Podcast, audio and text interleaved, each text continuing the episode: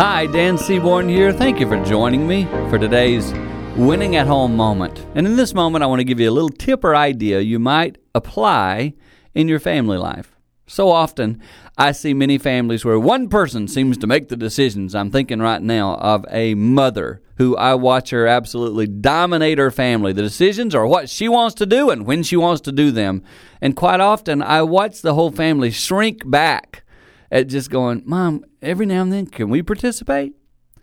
And I want to say to you, allowing other people to give their input, to give their participation, if you will, into a decision, into an idea, it really makes a more cohesive family unit. Don't be so independent that you won't receive that outside help and sometimes even instruction. That's going to build a healthier family, make everyone feel more involved. And when that happens, well, you can guess what comes next. You're going to be winning at home.